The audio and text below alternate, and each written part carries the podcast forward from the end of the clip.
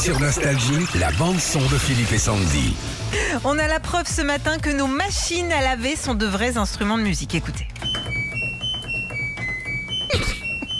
Surtout la preuve qu'il y a des gens qui sont nuls en télétravail. hein.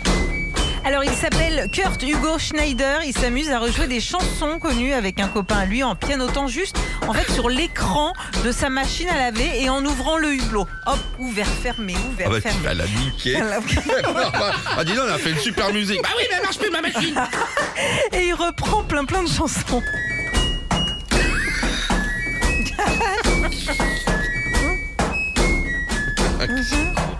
Rick Astley. hein. Et il fait ça aussi avec le lave-vaisselle. Écoutez le générique de Friends version lave-vaisselle. C'était taré.